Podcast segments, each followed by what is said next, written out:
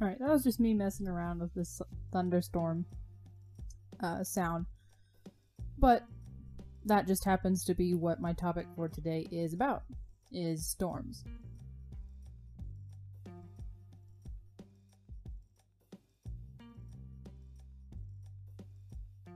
The tea of today is just an ice cold sweet tea because it's hot outside here in central Indiana. And I'm hot. And I want a nice cold glass of sweet tea. But I would like to start us off by reading Matthew 14, verses 30 through 31. But when he, Peter, saw the wind, he was afraid, and beginning to sink, he cried out, Lord, save me! Jesus immediately reached out his hand and took hold of him, saying to him, O you of little faith, why did you doubt?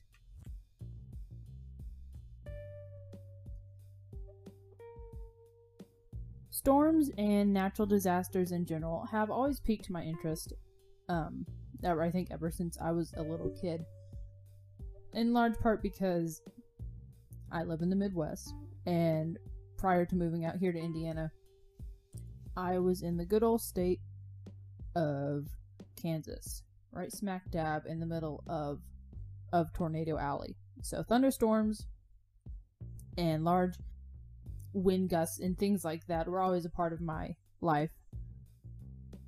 But I really enjoy, I love sitting or standing outside during a storm you know, to watch the lightning just kind of claw through the sky and listen to the thunder as it rattles the windows. And while storms are fascinating to me, they also have the potential to become quite dangerous and scary when they get strong enough. I think anyone within the Midwest can attest to that. When they're strong enough, thunderstorms specifically can produce hail, destructive winds such as tornadoes, floods, heavy rain, and you know, powerful lightning causing outages all throughout communities and other damage to communities and buildings and even people.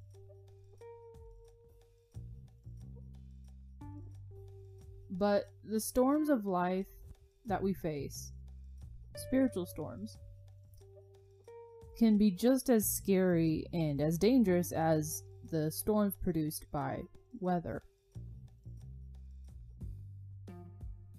Some of these storms are ones we can't avoid, and in fact, we are actually promised that we will face trials and tribulations as Christians simply because of who we have chosen to follow. This is pointed out in John chapter 15, 18 through 19, when it says, if the world hates you, know that it has hated me before it hated you. This is Jesus talking. If you were of the world, the world would love you as its own. But because you are not of the world, but I chose you out of the world, therefore the world hates you. Something I've noticed in my 10 years of being a Christian, almost 11 now that I think about it, um, is that often when these storms hit, we act very similarly to the 12 disciples when they were struck by a storm while out at sea. Um, you probably know which story I'm talking about. This is recorded in three out of the four Gospels in the New Testament. It's in Mark, Matthew, and Luke. Um, it is not in John.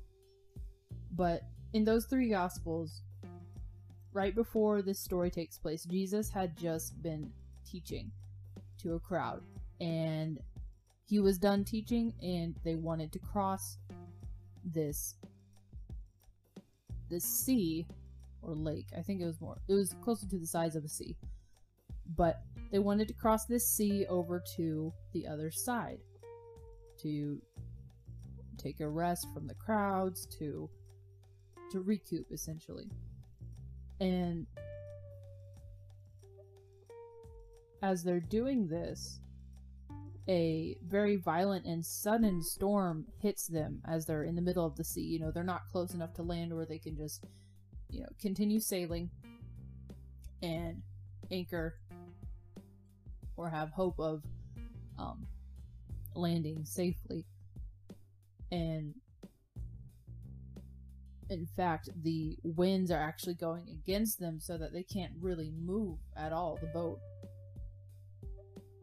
And it's described that the waves are so high and they're being tossed so violently around that water is crashing into the boat and it is beginning to take on water and sink.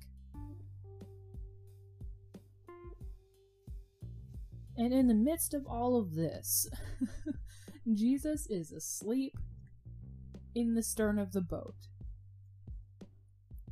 And while personally I do enjoy listening to thunderstorm tracks like the one I played for you earlier while I'm trying to sleep,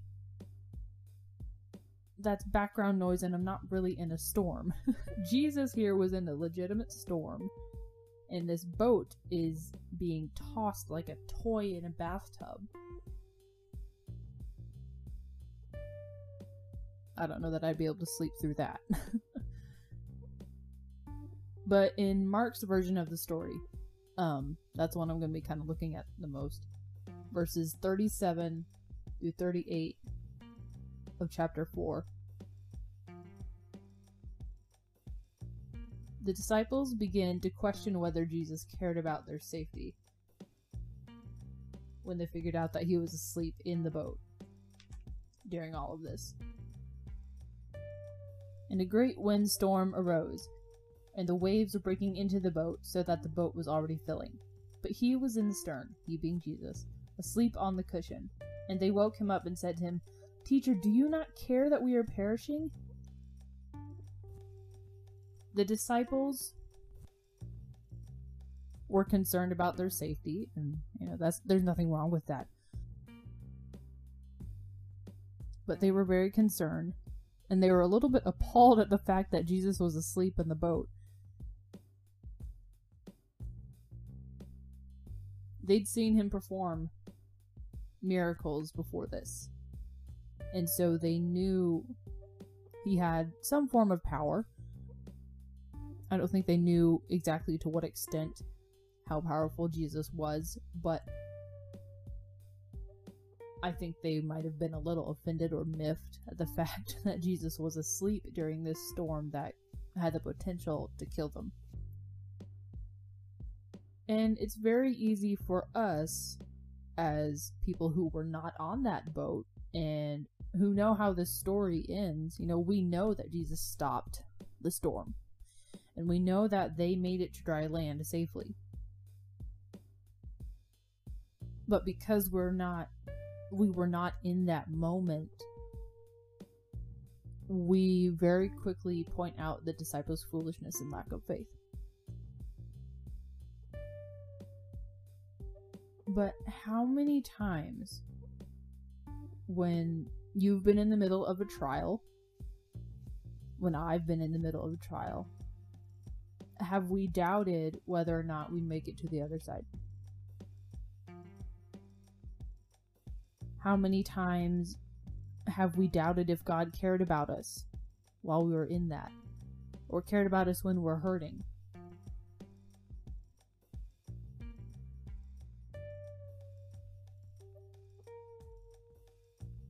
I think we very easily distance ourselves from the disciples in most of their experiences with Jesus.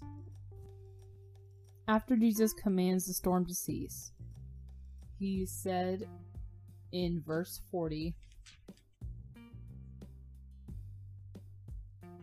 he said to them, Why are you so afraid? Have you still no faith? And just like the disciples here, and then Peter later on, when Jesus calls him out onto the water, we become so focused on the raging waves and the howling winds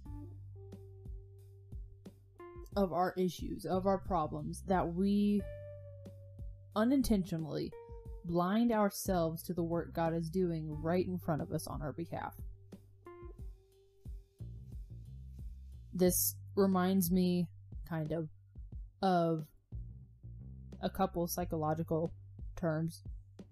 Not trying to get too off track here, but one is the self fulfilling prophecy, and the other is more commonly known as selective attention um, or tunnel vision, I guess you could use that term as well. But within both of those, if we we can within both of those we convince ourselves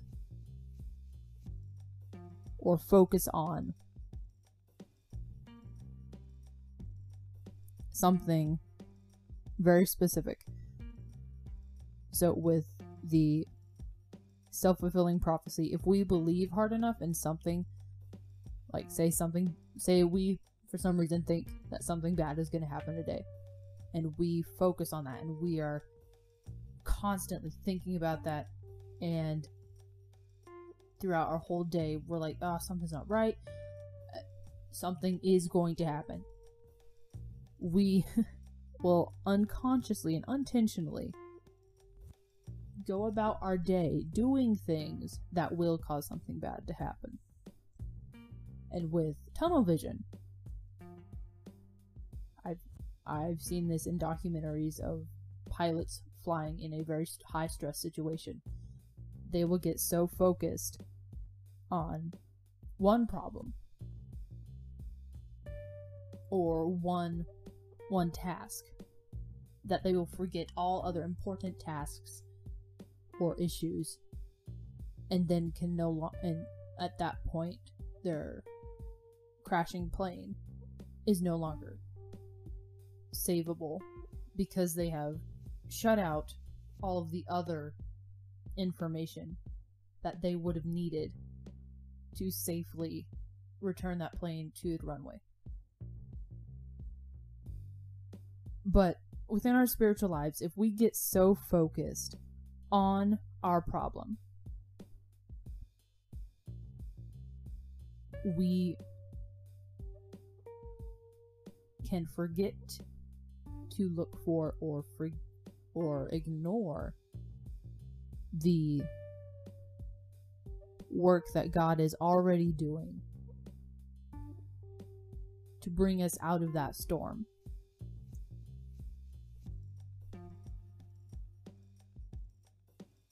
I think we also forget that while while we're in the middle of the storm, we forget that storms don't last forever. You know, there's always an end to a storm. They're not constant. And I think that's part of why I love storms so much is that afterwards I think I appreciate the sunshine more. And just the beauty of nature after a storm is something that strikes me as very intentional by God to show us how the storms of life lead to blessings and growth in our relationship with Him. And God will see you to the other side of whatever storm you're facing and He will see that you're stronger and closer to him because of that storm. and like I, another analogy is like a dark room causes a candle to shine brighter.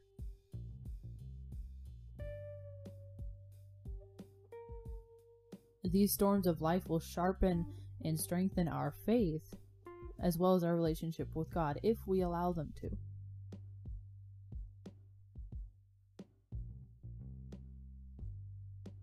So, whatever kind of storm you're facing or are about to face, maybe you're not in one right now, but you know, life promises storms and trials and tribulations. Remember that God is with you in the storm, just like Jesus was with the disciples in the boat. And not only that, and not only does he care about you and the storm you're in, but he has power over that storm. and he knows what lies on the other side of it.